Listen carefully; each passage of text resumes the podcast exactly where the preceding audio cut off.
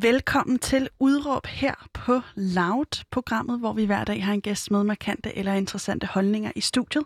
I dag skal vi snakke om diskrimination, vi skal snakke om kulturforskel, og så skal vi snakke om systemet.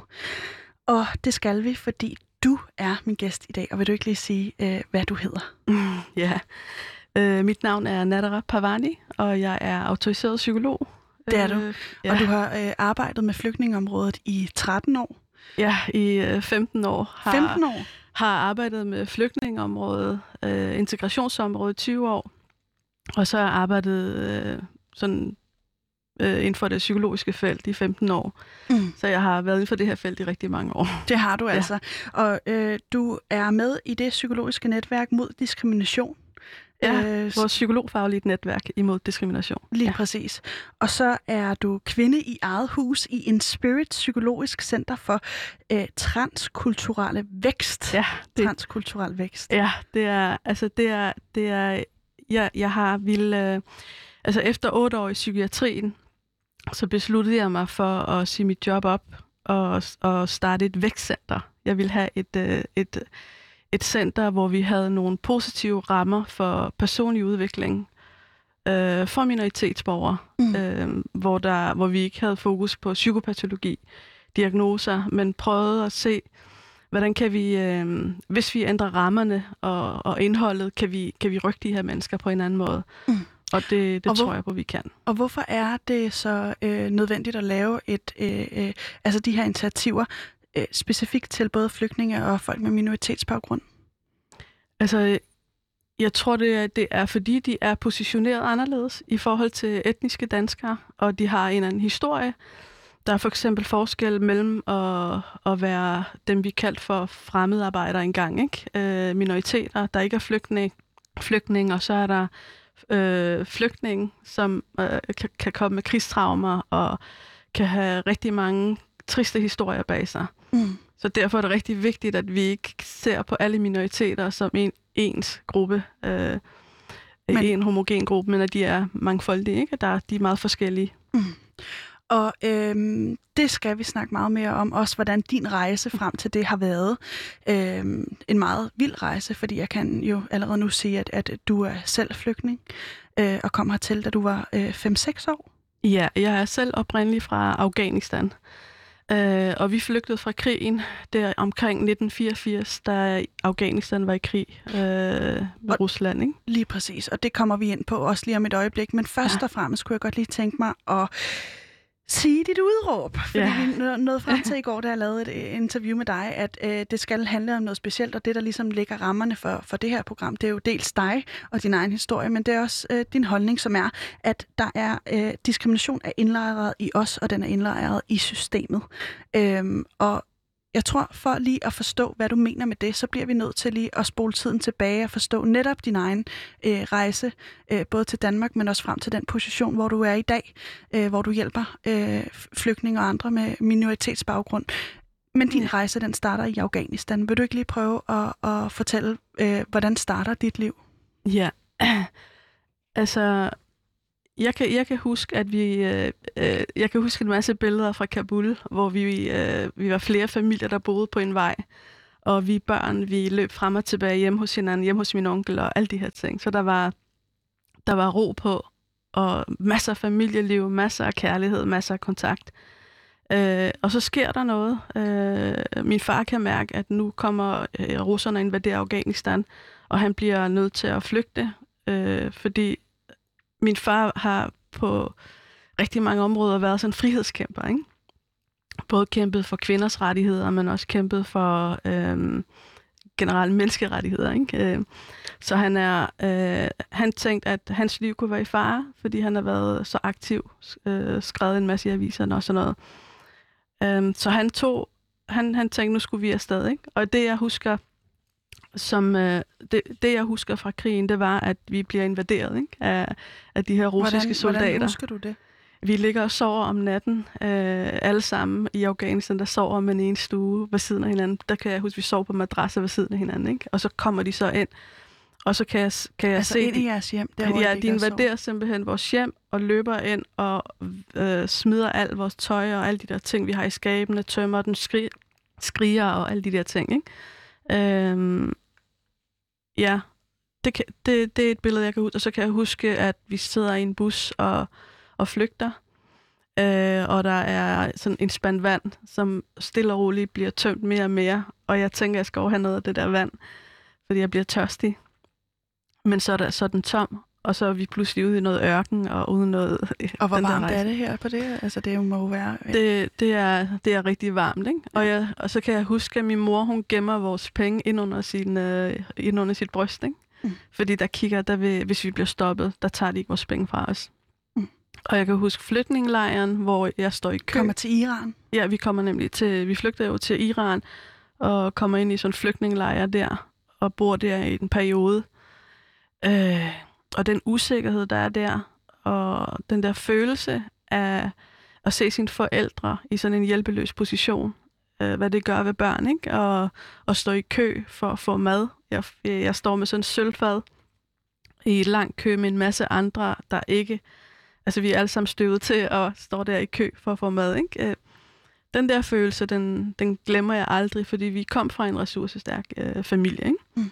Øhm, Ja, og så... så... Vel også meget karakteriserende for, for øh, folk, som har øh, økonomiske midler til netop at flygte og ikke bare at blive, fordi det er en, en, kan være en dyr proces, ikke? Det er det nemlig. Det, det er, min far, han skulle jo kæmpe rigtig lang tid for at få os ud derfra. Ikke? Han, han, det krævede noget af ham, øh, og det gjorde det også af mine onkler. Men øh, hvad hedder det? Men så, så fik vi så lov til at bo i Teheran, øh, og der kan jeg huske, der mærkede jeg diskrimination øh, i, Iran. Ikke? At øh, mine forældre skulle stå i en anden kø. Hvis vi, man var afghaner, så blev man rykket til en anden kø. Eller øh, børn, afghanske børn, måtte gå i skole med, med iranske børn. Ikke? Mm.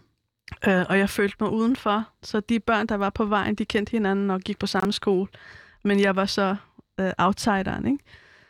Så, øh, så jeg gik på sådan noget aftenkursus, for at for opretholde mit øh, dati persisk, hedder det på dansk. Ikke? Øhm, så ja, så jeg, jeg, jeg synes, jeg blev voksen alt, alt for hurtigt. Mm.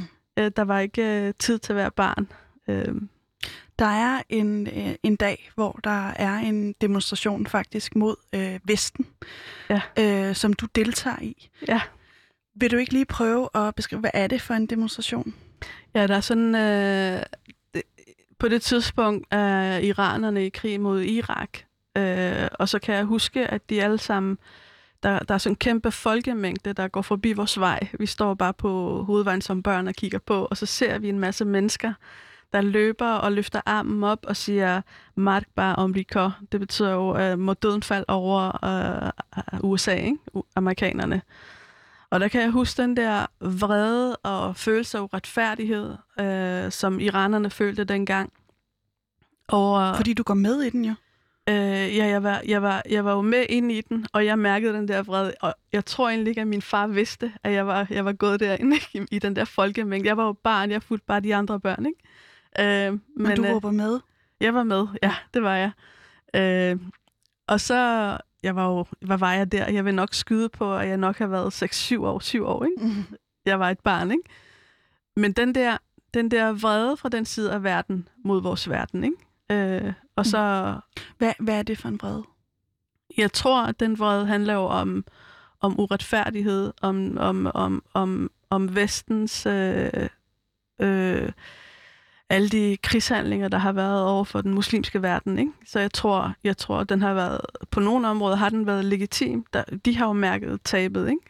Øh, det oplevede jeg jo også, da jeg gik på universitetet i psykologi. Langt senere. Også ja. en, en episode, som vi... Vil du lige knytte en kommentar til det, inden vi lige... Øh... Ja, jeg synes, den er vigtig, ja. fordi at jeg, da lige da 9-11 skete, der kan jeg jo huske, da, der var jeg jo på psykologistudiet, og der mærkede jeg den der vrede fra øh, min etnisk danske medstuderende. Ikke? Jeg mærkede virkelig den der modstand fra den sådan, øh, i den periode. Og så kan jeg huske, at, at i mellemtiden, så hørte jeg jo om, øh, efter, efter det, så hørte jeg jo om, hvordan afghanske hospitaler blev bombet, afghanske folkeskole, fordi jeg var i kontakt ja, af Vesten. Og, og også der ja, i Danmark. Ja, præcis. Og, I sig, da vi i 2013 går ind i, i, i Afghanistan, ikke? Øh, Mener jeg, jeg, jeg kan nemlig ikke huske præcis årstallet. Jeg kan bare huske den der følelse af, at hvordan vi bliver informeret fra systemet. At vi, vi tror, vi ved alt. Det gør vi bare ikke. Medierne styrer, hvor, hvad vi, hvem vi skal elske, hvem vi skal have, øh, hvem der skal være vores fjender, og hvem der er vores venner. Ikke? Og det var jo lidt det samme, jeg oplevede, mens jeg var i Iran. Ikke? Der, der giver man jo Vesten til fjender. Mm. Og så kommer jeg til Danmark, og Vesten gør Mellemøsten til fjender. Ikke? Mm. Øh, så det, det er lidt det, som hele mit projekt handler om. At gøre op med den der Sort-hvid øh, så, meget, ja, meget sort-hvid måde at sætte mennesker op imod hinanden på. Ikke? Mm. Ja. Og øh, man kan jo godt tænke som, som udefrastående, eller den, den, den, den måde, jeg anskuer diskrimination på, det er ofte betonet af hudfarve, i hvert fald herhjemme, øh, som, som er, er min øh, og vores boldgade. Ikke? Ja. Øh, det, det, var jo ikke, det var jo ikke det, du oplevede i øh, Iran. Øh, Hvordan, hvordan skiller du de to ting ad? Altså, fordi det er jo, det er jo en, en ret spændende, hvad skal man sige, måde at os og, og eller jeg ved ikke, hvordan ja. jeg skal formulere det. Forstår du, hvad ja, jeg mener? Ja, altså man kan jo blive diskrimineret på flere øh, områder. Ikke? Mm. Der, der findes jo colorism, ikke? hvor man så bliver diskrimineret på sin hudfarve. Ikke? Mm. Øh, hvor jo lysere hud du har, jo, mere, jo flere privilegier får du, ikke? og jo mørkere du er, jo mindre får du. Ikke? Og så er der øh, kulturracismen, hvor man øh, diskriminerer på grund af kultur, kulturelle forskelle, og det var det, jeg oplevede i, øh, i Iran. Og så er der også, øh, hvor man, hvor man øh, udøver racisme på grund af religion. Ikke? Mm. Øh, det oplevede jeg jo også, fordi vi var sunni-muslimer, og flertallet af iranerne er shia-muslimer. Ikke? Så ja, så der oplevede jeg en anden form for diskrimination. Ikke? Så den er, diskriminationen er ikke nødvendigvis indlejret i den hvide hud, som måske jeg har forestillet mig. Den mm. er jo øh, i og for sig i, i alle på en eller anden måde. Ja, fordi vi kan, diskriminere, vi kan alle sammen diskriminere. Vi har alle sammen fordomme om hinanden. Ikke? Jeg har også fordomme om etniske danskere. Der er rigtig mange sådan, som, ting, som jeg måske lært gennem mit barndom øh, om etniske danskere. Fordi at hvis man ikke færdes nok med hinanden, øh, og har mangler information om andre mennesker, så læner man sig op af stereotyper. Og hvad og er det for nogle stereotyper? Det kan være sådan, så som, sådan noget som generaliseringer om andre mennesker. Ikke? Jamen, jeg tænker sådan helt konkret, hvad, er, er det nogen, du stadig bærer med dig, de fordomme, altså øh, også her i det her studie over for mig, eller hvordan, hvordan har du det med det? Stereotyper om etniske danskere? Ja. Jeg kan, jeg, kan, jeg kan fortælle dig, hvad for nogle stereotyper, jeg tror, vi kan have som, øh, som øh, muslimer ikke? I, mm. i mit netværk. Ikke? der har man jo den her idé om, at, at etniske danskere går ikke så meget op i deres familie, for eksempel. Ikke? Familielivet betyder ikke så meget. Indtil man kommer ind i en familie, og så opdager man, okay, det passede ikke, ikke helt. Ikke? Og det er alle de her, det er alle de her forforståelser, vi har om hinanden, mm. som vi generaliserer ikke? Øh, til hele gruppen, som jeg synes er farlig, og som er præcis det, medierne gør, vores politikere gør, og som skaber en afstand imellem os. Øh, ja, og, og, og, og på en eller anden måde, så, så selve racismen, den, den får jo hvide mennesker til at føle, øh, at de er mere værd.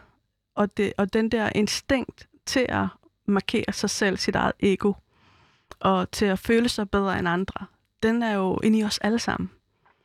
Øh, og derfor så tænker jeg, at, at, at det kræver, at vi, vi styrker vores bevidsthed sådan på, både kulturelle bevidsthed, men også sådan mental bevidsthed omkring, okay, hvad er det lige nu, øh, min psyke gør, siger til mig, ikke?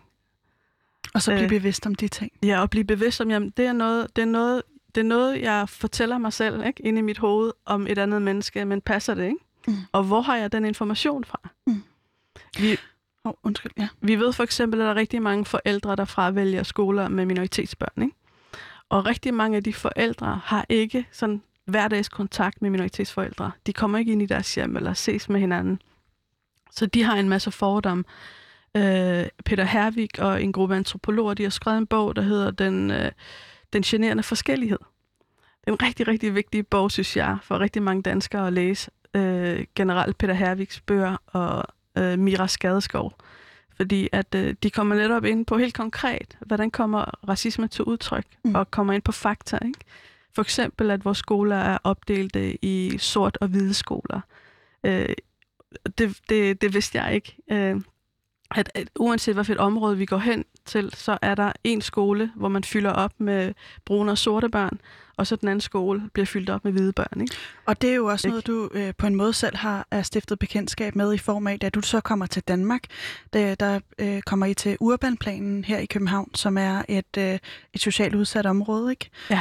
Øhm, Hvordan, hvordan opleves det? Fordi du har beskrevet det som, at du føler, du, du føler at den her anderledeshed ligesom går igen, også i det danske mm. samfund, ikke? Ja, så man, man kalder det socialt udsat område, ikke? Det mm. skal vi lige huske. Det er noget, medierne kalder det. Det er noget, politikerne kalder det. Ikke?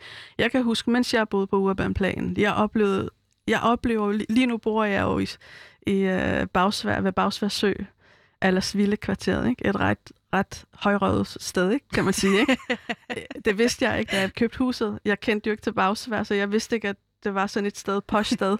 men, men øh, hvad hedder det? Men jeg, jeg føler jo, at uh, Urbanplanen havde rigtig mange ressourcer, som, som Allersville kvarteret slet ikke har. Mm. Jeg fik lov til at ride på heste. Jeg fik lov til at svømme med andre børn. Der var legepladser overalt. Ikke?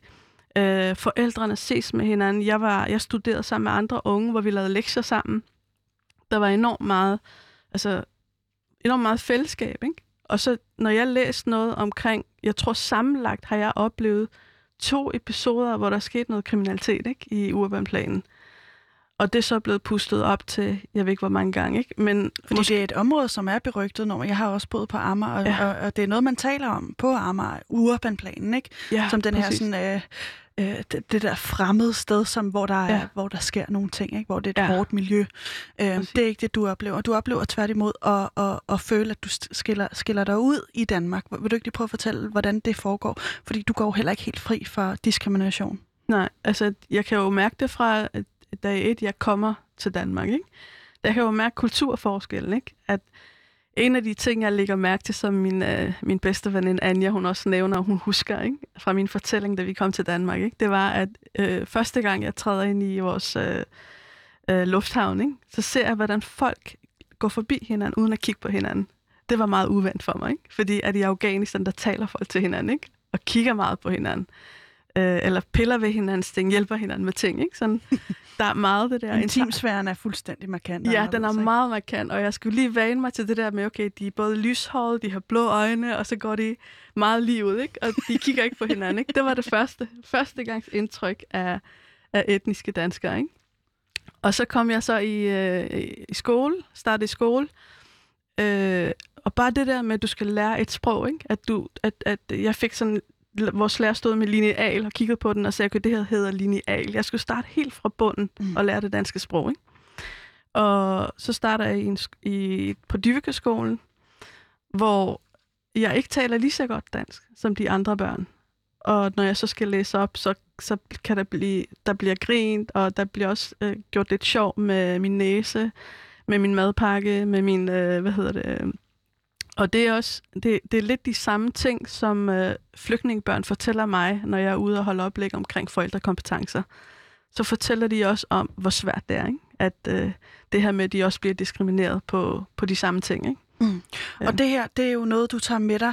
Altså, fordi en ting er, at, at den diskrimination, der sker også meget værre ting, også med din familie. Øh, du fortalte lige, inden vi gik her i studiet, om din mor, som øh, altså, for tæsk, ikke? Ja, altså min mor har, fået, har været udsat for hadforbrydelser op til flere gange. Ja. Øh, både en gang foran vores hjem, og så en gang ved centret i, ved Urbanplanen, ikke? hvor hun, altså, hun bliver banket blå. Ikke? Og på det tidspunkt, der kunne jeg godt huske, at jeg tænkte, at jeg skal anmelde det her. Ikke? Men jeg var så følelsesmæssigt påvirket. Hele vores familie var så påvirket af det, at vi kunne slet ikke tænke på politiet og anmelde det. Øh, ja, øh, og, og, og efter det, så har, min, så har jeg jo set, hvordan det har påvirket min mor. Mm. At hun øh, lukkede hoveddøren. Det gjorde hun ikke før. Så begyndte hun at lukke hoveddøren og holdt øje med, hvornår vi kom hjem. Eller hvis pludselig nu, hun havde glemt at låse hoveddøren, og jeg kom ind. Fordi hun var jo også, min mor var også støv, så hun brugte det der sådan en cochlear implant øh, høretelefon, sådan nogle til hørelse, ikke? Mm-hmm. Øh, og hvis hun hørte, at jeg kom hjem, øh, og jeg kom bag hende, og hun ikke opdagede mig, så, så kunne jeg jo se hendes rystelser, hvor chokeret hun blev, ikke? hvor bange hun blev, og hun begyndte nogle gange at græde. Ikke? Så, mm. Øh, og det er ikke det eneste, din familie oplever. Din, din bror oplever også at, at blive udsat ja. for hadforbrydelser. Ja. Øhm, og det er noget, der på en eller anden måde er med til at skabe et fundament for dig, øh, i den måde, du i hvert fald går ind i psykiatrien på, eller hvad? Altså, jeg vil lige sige, min, min bror, ikke? Han, han, det, det med min bror oplevede vi øh, på en anden skole. Jeg, jeg, jeg tror, det hed Zombie Vesterskolen på, mm. på Amager, hvor han blev, han blev trukket hen til nogle toiletter, hvor han blev slået. Det er i hvert fald noget, jeg kan huske i mit... Øh, altså, det, det er en ting, jeg, jeg husker, ikke? som jeg synes var ubehagelig. Øh, hvad var dit spørgsmål? Ja, det tror jeg fanden, altså. Ja. Øhm, jamen, mit spørgsmål gik bare på, fordi det der, de der oplevelser, som er traumatiske, på en eller anden måde udspringer af den her kulturforskel, der er, og, og grunden til, at man udøver for eksempel sådan noget som hadforbrydelser mod minoriteter. Ikke? Ja. Øhm, det, det danner jo fundament for din videre færden, fordi du begynder nemlig at læse øh, psykologi, og, og i dit speciale, der skriver du om øh, tværkulturelle studier. Ja. studier. Vil du prøve at beskrive, ja. hvad det er for noget? Ja, jeg skrev om, uh, i min special skrev jeg om kulturforskelle i det terapeutiske rum, uh, uh, sammen med en af mine uh, medstuderende. Uh, det var, ja, jeg var meget optaget af, af det kliniske felt. Det er stadig. Jeg synes, det er rigtig spændende. Uh, jeg har altid været sådan meget fascineret af metodeudvikling og kreativiteten i, i psykologarbejdet. Ikke? Uh, hvordan kan vi løfte mennesker på forskellige måder kan vi skabe, kan vi skabe et kreativt rum, hvor vi gør andet end at bare sidde ned ikke? Øh, og, og tale. Øh, ja, så, så jeg skrev, ja, mit fokus har altid været øh, øh, klinisk psykologi og kulturforskel. Ikke? Mm. Og øh, lige efter du er færdig med at skrive dit speciale, der får du et job øh, i psykiatrien, hvor du netop har det her som arbejdsområde. Vil du ikke prøve at beskrive, hvad det er for et job? Ja, altså og det er, jo, bliver... det, er jo, det er jo noget, du har beskrevet som dit drømmejob også, ja. øh, i hvert fald på det tidspunkt. Ja, det var, jo, det var jo et drømmejob for mig, fordi jeg blev færdig med studiet, og så, og så, så ledte de efter tre psykologer, de kunne ansætte øh, til et nyt center. Øh, jeg, huske, jeg, huske, jeg tror faktisk, det hed Psykiatrisk Center for transkulturel vækst, og i dag, og det lå på Gentofte Hospital, og så flyttede vi så til Ballerup, som i dag hedder Kompetencecenter for transkulturel vækst. Mm. Og hvad er det, dit Nej, kom- Kompetencecenter for transkulturel psykiatri. hvad er det, dit job består i på det tidspunkt? Øh, jamen, der skal, jeg, der, skal, der skal vi udvikle behandlingsmanualer til behandling af, af flygtninge øh, med PTSD, traumer og depression. Øh, og så og så var de her manualer øh, og behandling en del af øh, forskningsprojekt i selve centret. Øh, så alt, hvad vi lavede, det var, der kunne vi se, om det havde effekt eller ikke, ikke. Det var det, der var formålet, at vi skulle se, hvordan kan vi forbedre behandlingsmetoderne til flygtningen. Og der er noget, der går op for dig på det her tidspunkt, fordi du, du øh, øh, du i tale satte også i starten, der er en meget diagnostisk tilgang til de her mennesker, der har været igennem den her øh, flugt og, og, og ja. havner i det her system på en eller anden måde. Vil du ikke lige prøve at beskrive, hvad er det, der går op for dig, der er galt med den her øh, tilgang? Ja, altså jeg, det, det jeg oplevede, det var, det vi også talte om før, at jeg på den ene side følte jo som, som nyankommet til Danmark, på nogle områder, jeg synes, det var mere traumatiserende at komme til et andet land, og al den stress, jeg skulle igen for at tilpasse mig et, et, et nyt land. Ikke? Og så på den anden side, så det her med, at, at, at stort, altså i det øjeblik, du hedder flygtning på automatik, så tror man, du er traumatiseret. Mm. Og det er ikke alle flygtninge, der har PTSD. Det er ikke alle flygtninge, der, der behøver at være traumatiseret. Man kan godt være ramt af krigen på forskellige måder øh, og håndtere det forskelligt. Det er rigtig vigtigt, at vi husker det. Øh, øh, men, øh, men en af de ting, jeg lagde mærke til i psykiatrien, det var, at per automatik, så introducerede vi den for PTSD-diagnosen. Øh, og, for, og, og til de her symptomer i PTSD-diagnosen. Ikke? Og hvad er der galt med det? Jamen, det synes jeg er, er forkert, fordi at jeg, jeg, jeg tror, jeg tror ikke, intentionen var, har været dårlig, men, men, men, men hvis du tager fat i flygtning, der lige er ankommet til Danmark, eller som har boet her et stykke tid, som i forvejen er belastet i, i Danmark, ikke? Med, med sprog, med, med at få et arbejde og føler sig ekskluderet på. Altså, der er rigtig mange belastninger. Så hvis du spørger dem, om de oplever stress, så vil de jo sige ja. Hvis du spørger dem, om de oplever, altså hvis du går igennem hele PTSD-diagnosen og spørger dem om alle de her ting, så vil de sige ja. Men hvis du også tager selve depressionsdiagnosen, det har man også gjort flere gange, hvor man går ind i et center og spørger rigtig mange almindelige borgere i et center og spørger dem, om de har symptomerne på depression, så vil rigtig mange af dem svare ja på hovedparten af spørgsmålene. Ikke? Og jeg så, fik faktisk selv taget den test her i studiet, og det, jeg havde ja, også en, en mild depression ja, på det, præcis. ud for det spørgeskema der. Ikke? Ja, og, og jeg tror, det, det der gik op for mig, det der sker, jeg, jeg har jo hele tiden vil, øh, vil, øh, jeg har haft rigtig meget fokus på indlært hjælpeløshed. Mm. Det her med, ja. Ja, det her med hvordan, hvordan minoriteter øh, og flygtninge på grund af de belastninger, de har været igennem, hvordan de kan være fastlåst i en position, hvor, hvor, hvor de ikke bevæger sig, hverken i den ene retning eller i den anden retning. Ikke? Fordi de sådan, står stille, stagnerer. Ja, sådan stagnerer, fordi at, at de hverken føler sig inkluderet i majoritetsmiljøerne, og de heller ikke rigtig beslutter sig for, om de skal gå tilbage. Ikke? Så, øh, og de træffer ikke valg. De træffer ikke, de, de, de, de, øh, de går ikke hen og kigger på, hvad er det for nogle værdier præcis i Danmark, som jeg holder af. Og hvad er problemet ikke? med det? Man kan komme til at idealisere sit hjemland, ikke? og så kan man komme til at øh, være lidt for utaknemmelig for alt det, vi har i Danmark, for eksempel. Ikke? Det, er det, ene, det er den ene side af det. Den anden er, at man kan også godt komme til at glemme sine egne smukke værdier, som man tager med fra sit hjemland, mm. som man faktisk kan give som en gave til Danmark. Kan du se det? Altså, det, den der dobbelthed, den er mm. rigtig, rigtig vigtig, fordi øh, at øh, jeg følte, jeg, jeg følte, altså rigtig mange minoriteter går igennem en anden identitetsdannelse, ikke? End øh, en øh, majoritet af danskere går igennem. Hvordan det? Fordi minoriteter kæmper øh, på en anden måde, de er positioneret på en anden måde. De ser ikke sig selv afspejlet i majoritetsmiljøet. Hvis vi ser reklamer, så ser vi ikke reklamer med nogen, der ligner os. Ikke? Øh, nu så jeg her forleden, så jeg LinkedIn, der var nogle afghaner, der delte eksperter blandt afghan, altså professionelle øh, sådan succeshistorier blandt afghanere. Ikke?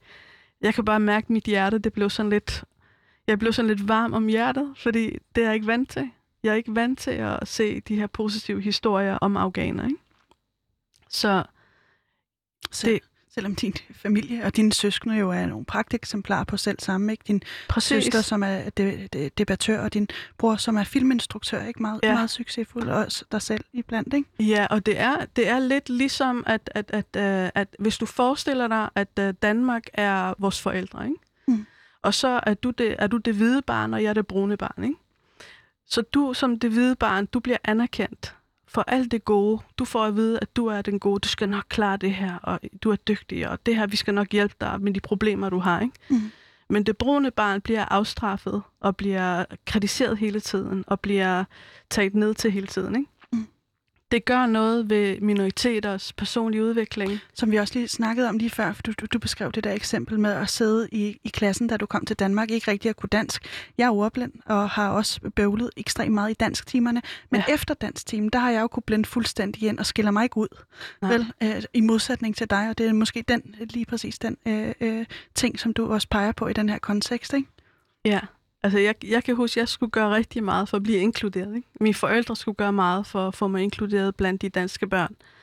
Øh, men, øh, men det lykkedes mig ikke, fordi jeg var en fighter. Ikke? Det, det var jeg fra jeg var lille. Jeg, jeg, jeg, jeg, jeg kan huske, jeg, der er en ting, jeg er rigtig stolt af. Det er, at øh, fra jeg har været en øh, lille pige, fra vi ankom til Danmark, og også i Iran, ikke? så sagde jeg bare, det var bare noget, jeg sagde ind i mig selv, at jeg, jeg vil rigtig gerne jeg må aldrig glemme, hvem jeg er.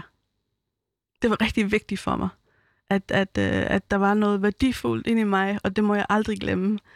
Øh, og det har jeg så taget med mig hele vejen igen, og jeg tror, det er derfor, jeg har, jeg har overlevet så mange ting, og jeg har kæmpet så hårdt gennem mit liv. Ikke? Det er det der. Hvis vi, og det er også noget, vi kommer tilbage til, fordi der er faktisk en situation lidt senere, da din mor dør, hvor det her bliver ekstra tydeligt for dig netop med din kerne og hvem du i virkeligheden er. Men før vi lige når dertil, så vil jeg gerne øh, høre psykiatrien og det der med, at man diagnostiserer. Øh, du vil hellere et andet sted hen på baggrund af alt det, vi lige har talt om nu. ikke? Hvor, ja. hvor er det, du gerne vil hen, øh, i stedet for netop det der med at, at, at, at diagnostisere? Jamen, jeg synes, de, de borgere, de, de flygtninge, der har PTSD, de skal have, de skal have behandlet deres PTSD.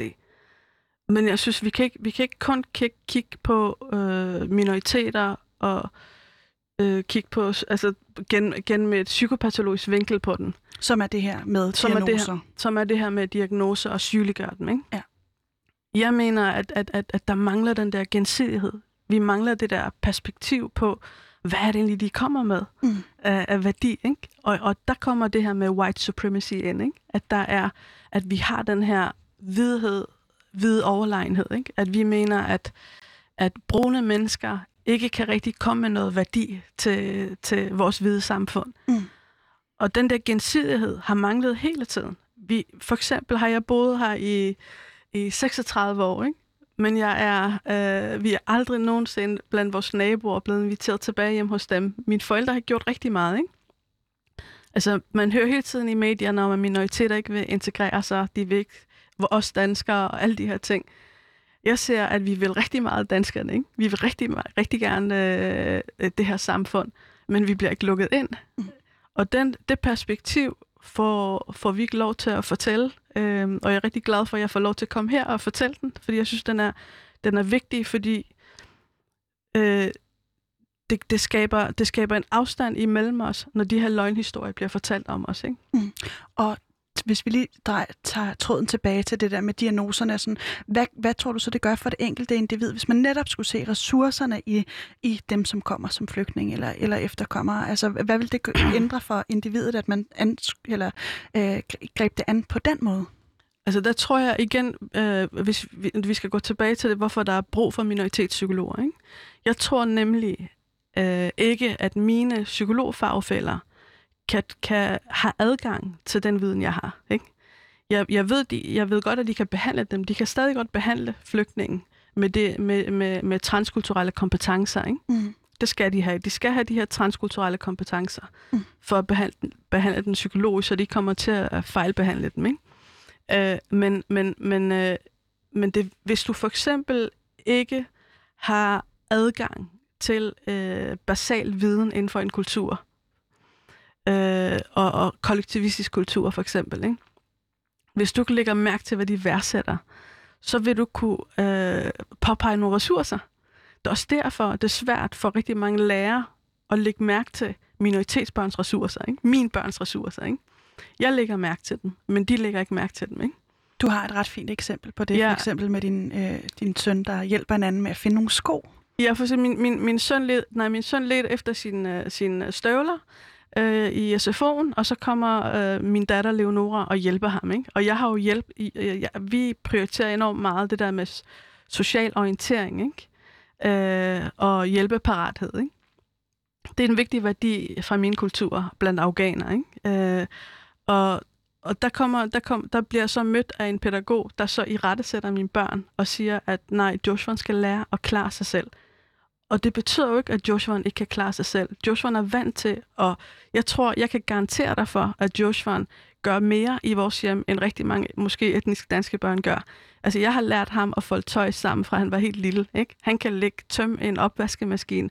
Han, så, så der kan dukke de her øh, fordomme op, måske ind i den her øh, lærers øh, sind, ikke? Som, som, som hedder, jamen, øh, de her minoritetsbørn, de er ikke selvstændige, fordi de gør sådan og sådan, ikke? Øh, fordi vi har den her ambition, at vi gerne vil gøre mennesker selvstændige.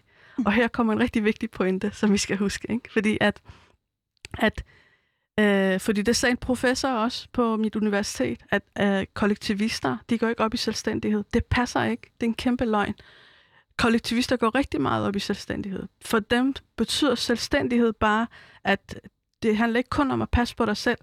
Du bliver først selvstændig, når du er i stand til at passe på andre. Ikke også? Fordi hvad er der at være stolt af ved kun at kunne passe på sig selv? Mm. Du, bliver, du skal først være til gavn, før at du kan kalde dig for selvstændig. Ikke?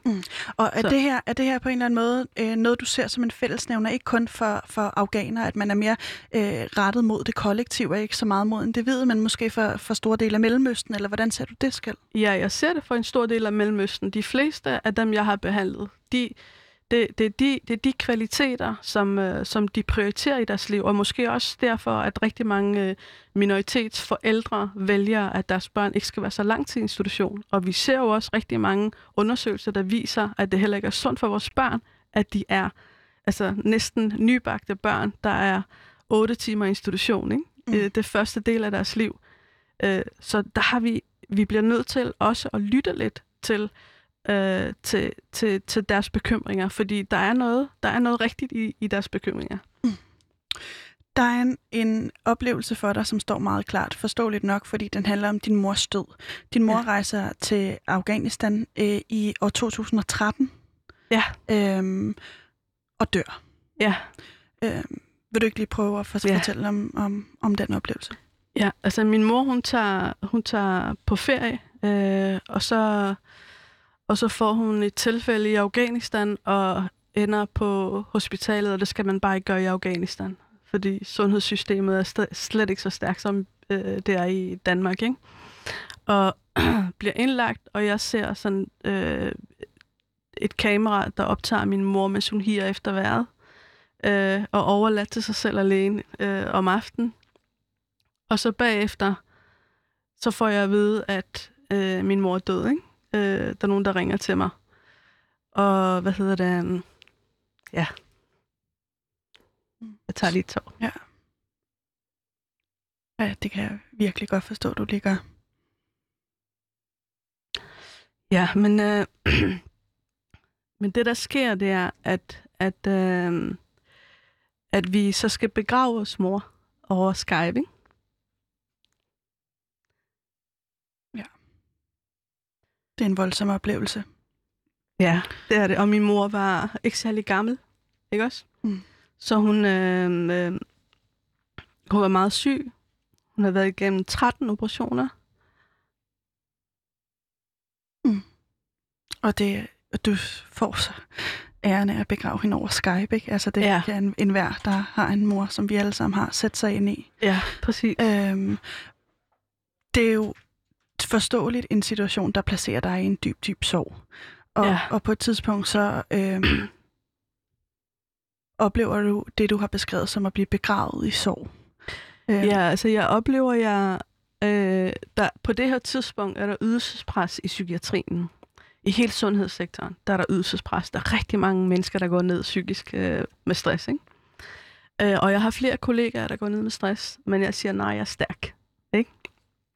Og på det tidspunkt, der har vi lige købt et hus, vores hus der i Bagsvær, mm. og jeg har to små børn, og så mister jeg min mor oveni. Ikke? oven i det ydelsespres, ikke? Så, øh, og jeg vil jo gerne overbevise dig, at jeg er stærk, ikke? Jeg skal nok klare det. Jeg er psykolog, ikke? Øh, men lige pludselig en dag, mens jeg sidder i psykiatrien, så, så roterer det hele.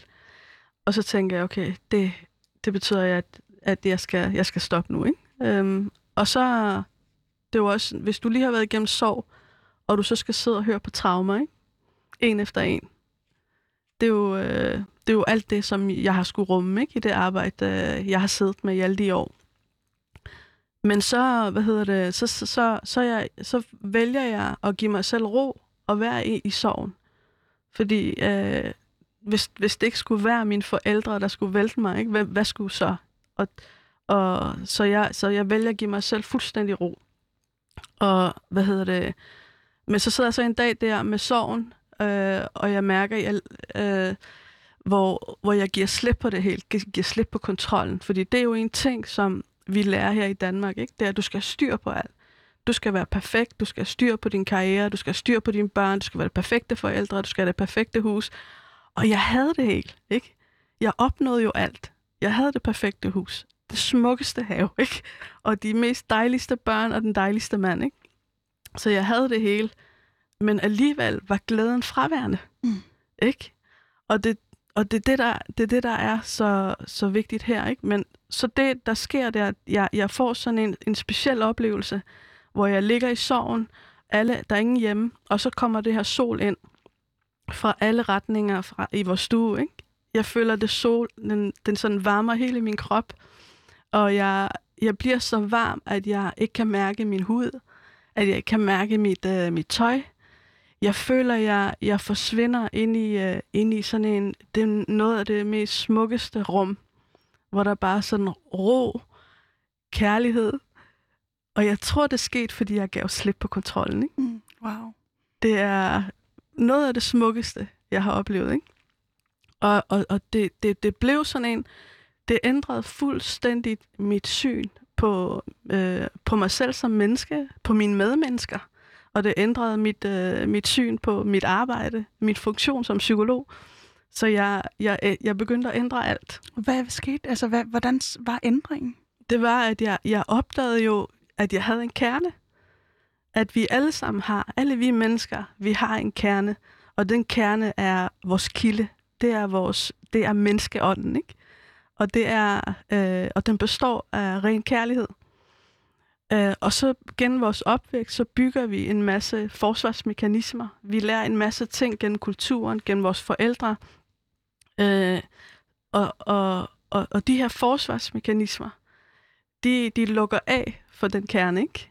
Øh, så vi kan mærke os selv, hvad der er vigtigt for os. Ikke? For eksempel, hvis, hvis du skulle i talesæt, hvad der er vigtigt for dig, så skulle du faktisk ned og mærke ned i den kerne, ikke? Hvad der er vigtigt for dig.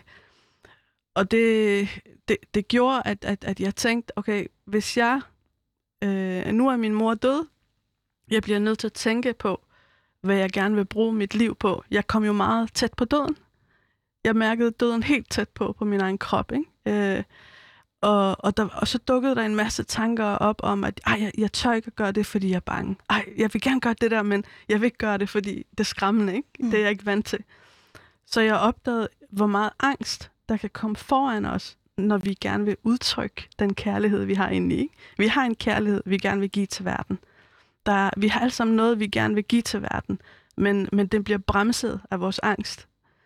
Øh, af, hvad, hvad må andre tænke om os? Ikke? Og det her er jo noget, du tager med ind i dit arbejde, fordi efterfølgende du stopper i psykiatrien, og du starter i øh, et jobcenter, hvor du netop arbejder med det her område, og sikkert får lov til at udvikle nogle nye færd, eller hvad skal man sige, øh, metoder for at, at, at, at få øh, minoritetskvinder ja. i arbejde. Er det ja, jeg, jeg siger jo mit job op, og så beslutter jeg mig jo for, hvad det er, jeg gerne vil. Hvad er det, jeg gerne vil med mig selv som psykolog? Ikke? Øh, og så finder jeg så ud af, at jeg, jeg, jeg begynder at research omkring alt det her. Okay, hvad er det, vi har, vi er kommet frem til i alle de år, jeg har arbejdet i psykiatrien? Mm. Jeg elsker at arbejde med metodeudvikling og innovation inden for flygtningeområdet. Uh, så jeg, så jeg, hvad hedder det, så jeg satte mig ned og researchede og researchede, og jeg fik ingen penge. Jeg, jeg, der, jeg sad, vi brugte alle de ressourcer, vi selv havde, ikke? Uh, og og så fik jeg udviklet et, øh, et, et manual, ikke? mit manual, ikke? for første gang, øh, som øh, er et socialpsykologisk program, som jeg lavede til jobcentre.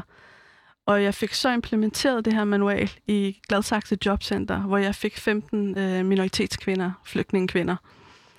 Og det var, det var det, netop det, vi talte om før, at jeg gerne vil ændre rammerne. Hvad hvis nu vi, vi skaber nogle positive rammer, og de her kvinder kommer ikke ind i et rum, som hedder hospital. Øh, de kommer ikke ind i et rum, hvor de får at vide, at de er syge. I fokuserer på de kompetencer, de har, og det er en kæmpe succes. Præcis. Øh, kan, kan jeg godt afsløre. Ja. Altså, øh, 13 ud af 15 kommer i arbejde, ja. og man har en forestilling om, at social kontrol fylder meget i den kontekst. 13 ud af 15 vil gerne arbejde, ikke også? Præcis. Og kun to af dem vil, vil var, der for, var der noget PTSD involveret, eller social kontrol. Mm. Og Oh, undskyld. Ja, og det er så vigtigt at forstå, at, at, at, at, at, at de 13, der gerne ville arbejde, det var rigtig, rigtig svært for dem at få et arbejde. Mm. Så vores største problem med minoriteter ude på arbejdsmarkedet er ikke social kontrol. Vores største problem er eksklusion fra arbejdsmarkedet. Mm. Øh, Racisme. Ja, diskrimination. Ikke? Diskrimination. Øh, ja øh, diskrimination, som også har konsekvenser på mange andre måder. Og der er faktisk en episode, hvor du får øje på et opslag, som Minu Danmark har, har lavet øh, på et tidspunkt i kølvandet på det her. Vil du ikke lige prøve at fortælle om det opslag? Ja, altså i... Øh, omkring valget, der, der, der går Paludan jo rundt og siger alt muligt ting ikke? på skolerne, foran skolerne. Og det bliver jeg meget chokeret over, hvordan det kan lade sig gøre. Hvordan kan et land som Danmark som øh, bygger på den pædagogik, vi har kæmpet for, og psykologi, vi har kæmpet for. Ikke? Hvordan kan det lade sig gøre, at en mand kan få lov til at gå foran skoler, uden at lærerne gør oprør? Ikke? Mm. Vil det nogensinde være sket, hvis det var over for hvide børn? Ikke? Hvad ville de hvide børn og forældre have gjort, hvis der er nogen, der kom og vil udsætte deres børn for psykisk vold? Øh, eller forfulgt deres børn? Ikke? Så allerede der kan vi mærke den strukturelle diskrimination, forskelsbehandling. Ikke? At både for lærerne og for, for forældrene, så gør det ikke noget, så længe det bliver gjort mod minoritetsbørn. Ikke? Men det, der sker, det er, at, at, at jeg ser et opslag, hvor et barn har prøvet at hænge sig selv. Uh, han er på lejerskole, og så der bruger hans klassekammerater nogle, uh, uh, nogle af de her racistiske udtryk fra Paludan. Og han, uh, han, han forsøger at hænge sig selv. Og det bliver, det bliver så udslaget. Ikke? Det er det, det, der gør, at jeg, jeg, jeg tænker, nu skal der handles. Og så skriver jeg et opslag i psykolog, den store psykologgruppe, hvor jeg skriver om det her. Og jeg regner med, at der vil være noget solidaritet. Ikke? At jeg, der vil være rigtig mange psykologer, der vil sige, ja, der skal, vi skal handle, for vi skal beskytte de her børn. Ikke? Men jeg møder ikke den der solidaritet, jeg havde, jeg havde regnet med. Ikke? Øh, og jeg tænker, vi, vi psykologer, vi arbejder med mental velvære. Vi vil gerne vi vil gerne arbejde med mennesker og flytte dem mentalt, ikke? Og det er også det, det er her, hvor jeg tænker, at min mors dødsfald ændrede mit syn på psykologien også, ikke? At, at vi kan ikke ændre, vi kan ikke kun gå hen og løse de psykiske problemer, vores borgers psykiske problemer individuelt. Vi bliver også nødt til at kigge strukturelt på, hvad er det for en kultur, vi lever i? Hvordan er, er, er det system, vi er lever under, hvordan er det med til at gøre psykisk syge? Mm. Ja. Og det gør, når det gør så, at jeg stifter så psykologfagligt netværk imod diskrimination. Der er også en anden ting, du gør, det er, at du forsøger at, at lave det, der hedder et ydre nummer, som er et, et nummer, man skal have for at kunne øh, være praktiserende psykolog. Eller hvordan hænger det sammen? Ja, du ikke lige prøve det er, altså, for at psykologer kan behandle deres klienter. Hvis jeg får klienter, så skal, for at mine klienter kan blive dækket af sygesikring, så skal jeg have et ydernummer. Og det ydernummer søger jeg hos Psykolognævnet, Dansk Psykologforening og Region Hovedstaden. De hænger sammen. Øh, og, og de skal så øh, godkende eller sige ja til, at jeg kan få et ydernummer. Ikke? Og det har jeg søgt i, i syv år nu. Og det er et pragt eksempel på institutionel diskrimination. Ikke? At øh, psykolognævnet som institution har systematisk de sidste 10 år ekskluderet minoritetspsykologer fra ydernummer tildelingen. Øh, det, det er i hvert fald din tolkning af det, fordi det står ikke sort på hvidt i hvert fald nogen steder, og det er jo også en af de ting, der er rigtig svære ved den her strukturelle øh, diskrimination, fordi den, ikke, den er ikke eksplicit, den er sådan mellem linjerne, ikke? Er det ikke? Ja, det ved jeg ikke. Den er ret, jeg synes, den er ret tydelig her, fordi det er 10 år, og det er data, ikke? det er fakta. Fordi det, vi kan gå hen og kigge på, det er, at vi har jo gået hen og kigget på alle de navne, der får ydernummer. Der kan vi se, at alle navnene er etnisk danske. Og hvis du tænker på, at sådan en øh, ekspert som mig, der har arbejdet inden for flygtningeområdet i så mange år, jeg har udviklet behandlingsmanualer til flygtning. Og, og mine kollegaer ved godt, at jeg kan noget særligt i forhold til flygtning. Ikke? At sådan en som mig ikke får ydernummer alle gangene på Nørrebro. Og vil du ikke lige prøve at skrive, hvad det er, de skriver øh, i deres afgørelse? Altså. De skriver, at jeg, de kan jo ikke rigtig sige, at jeg ikke er kvalificeret. Så de skriver, at jeg hører blandt de kvalificerede, men jeg får så ikke at vide, øh, hvorfor jeg ikke bliver en af de udvalgte. Øh, og, og det er det eneste. Så det eneste, man får at vide, det er, at du er blandt de kvalificerede. Ikke? Og det har jo en kæmpe betydning for alle de borgere, der henvender sig til os, der oplever hadforbrydelser eller bliver udsat for diskrimination.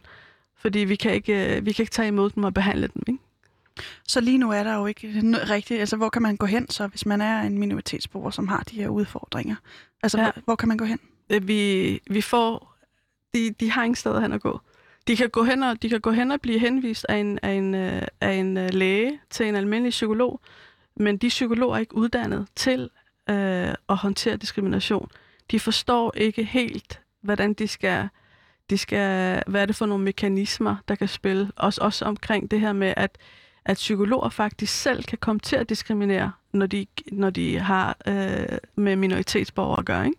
Mm. Øh, vi har for eksempel, vi får for eksempel henvendelser fra Øh, vi har fået rigtig mange henvendelser fra studerende, som oplever diskrimination af deres, øh, hvor deres lærer diskriminerer dem, hvor der bliver brugt det her ord, øh, N-ordet og P-ordet, og, øh, og hvor det, det kommer bag på mig, ikke? fordi jeg tænkte, det, det kan ikke ske i, i Danmark. Ikke?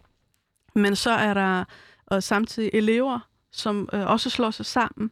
Der sker det her med, at de er en meget lille gruppe, ikke? som så bliver ekskluderet fra den store gruppe øh, og hvordan det er med til at traumatisere de her unge. Det synes jeg er trist. Og så får vi også henvendelser fra forældre, som fortæller om, øh, om skoler, som forskelsbehandler deres børn, øh, hvor de mærker rigtig mange fordomme fra, fra lærernes side, mm. øh, og hvor de faktisk ikke får det tilbud, de skal have gen PPR. Rigtig mange af de her forældre får ikke hjælp til deres børn, som de har ret til de ydelser, hvor de har ad, som de har adgang til, som, øh, øh, fordi de er, deres børn går på den skole. Ikke? De sidste fem minutter vil jeg enormt gerne lige tale om, hvad fanden gør vi ved det her? Det er ja. åbenlyst et, et stort problem. Øh, hvad, hvad, øh, det, det lyder også på mig, som om det her det er dybt indlejret, ikke bare i, i øh, os hvide mennesker, eller mennesker som mig og min producer, som er øh, fuldstændig kridhvide. Ikke? Mm. Det er jo også et problem, som, som var i Iran. Det er noget, der lyder så indlejret i, i øh, menneskeligheden, ikke? Altså at hier- hierarkisere os ja. og putte os i en eller anden form for hierarki. Hvad gør, hvad, hvad, for dit perspektiv, hvad gør vi ved det her? Altså, jeg, jeg er jo i gang med at skrive en bog, som, øh, hvor jeg kommer ind på idéer til, hvad, hvad, hvad kan vi gøre, ikke? Men øh, bogen er ikke koncentreret omkring øh, racisme jeg gennemgår, jeg gennemgår, hvad er det for nogle udfordringer, vi står over for, der gør psykisk syge, og hvad er det for nogle ting, vi skal arbejde med på individuelt niveau, på relationelt niveau og så på kulturelt niveau. Og du mener jo faktisk, at vi kan lære noget af Østen her. Hvorfor? Øh, fordi at, at jeg vil, ja, det, jeg gerne vil, vil, gøre, vil med bogen, det er, jeg vil gerne have Østen og Vesten mødes i en dans. I stedet for, at vi ser dem som hinandens modsætninger, så ser vi dem som en yin-yang, at de, at de kommer til at he, uh, øh, gøre os helt. Ikke? På en eller anden måde, så, kommer, så, så er der noget, som Østen har, som uh, Vesten mangler. Og, uh, og Vesten uh, har noget, som jeg har manglet, ikke? da jeg kom til Danmark. Den her individualisme og autonomi, selvstændighed, fokus på de her uh, måder, danskerne fokuserer på selvstændighed. Ikke? Det, er, det er noget, jeg, jeg betragter som en gave, jeg har fået. Og på samme måde, så synes jeg jo, at i stedet for at vi føler os troet af den viden, der kommer fra Østen, så skal vi, så skal vi være åbne og nysgerrige på, jamen det kan jo være, at det udfylder et hul, som vi har manglet i Danmark, fordi vi har haft fokus på nogle helt andre ting, mens de og har hvad er det for et hul? Fordi jeg, jeg tror, du refererer til noget bestemt, er det ikke rigtigt? Ja. det hul Vesten, ligesom, eller det, den vestlige ånd, øh, hvis man kan sige, det ja. mangler. Altså kollektivet. Er det ja, rigtigt? Eller ja, præcis. Vi mangler nemlig det her med social orientering. Øh, jeg synes jo, at vi er vi kan blive meget individualistiske, meget fokuseret på vores egen behov, og øh, det er lidt lige meget, hvad vi henter fra Østen, ikke? så individualiserer vi det. Ikke? Vi har for eksempel bragt mindfulness til Danmark, og så har vi øh, vendt mindfulness til at handle om self-care. Ikke? øh, ja. så, så det her med hele den der idé om, at, at kilden til vores glæde, kilden til vores velvære, ligger kun inde i os selv. Ikke? Jeg tænker jo på den der åndelige oplevelse, jeg havde med den der kilde, jeg kom helt ind til mig selv. Den er der jo i alle mennesker. Så for mig er det lidt ligesom at drikke vand, ikke? Og at jeg kan faktisk blive inspireret af, når du deler noget fra din kilde. Det kan faktisk udløse samme glæde i mig, når, når du udtrykker noget, der rører mig rigtig dybt. Du kan bare lægge mærke til, mens vi har haft den samtale, så er vi begge to blevet rørt, ikke? Mm. Jeg bliver rørt af dine samtaler, og måden, du kigger på mig på, ikke? Og vi, vi bliver rørt af hinanden. Mm. Og det, det, det, det er den der gensidighed, jeg rigtig gerne vil have, have ind i, øh, i både også i debatten omkring kulturforskel. Mm.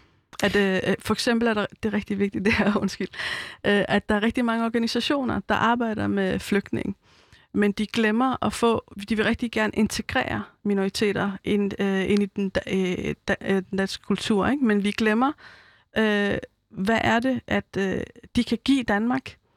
Vi glemmer at spørge ind til, hvad har de at byde på? Ikke på en sådan overfladisk, men gå i dybden med det, være nysgerrig på jeg vil gerne læse, må jeg gerne lige læse et lille citat? Vi har kun et minut, så det, det, ja, vi må lægge det op på uh, Instagram. Du, ja. Og hvor er det, vi kan følge dig henne? I kan følge mig. Jeg hedder uh, In Spirit Psych uh, uh, på Instagram. Og på Facebook, der hedder jeg bare Nadra Pavani. Øh, og så kan man også følge, følge dit øh, netværk? Ja, psykologfagligt netværk imod øh, diskrimination. Der, der kan man finde os på psyk imod diskrimination på Instagram. Navada Pavani. Nadara. Nadara. Nadara Pavani. Pavani. Undskyld. Ja. Tusind tak, fordi du var min gæst i dag og kom her og delte din meget, meget rørende øh, øh, livsrejse, som det vel er. Ja. Øh, det har været en fornøjelse at tale med dig i hvert fald. Jeg, jeg håber, du vil komme igen en anden god gang. Øh, Tusind tak, fordi jeg måtte være med, og det var rigtig behageligt at tale med dig. I lige måde. Øh, jeg hedder Pauline Kloster, og øh, i morgen er min medvært Vitus tilbage.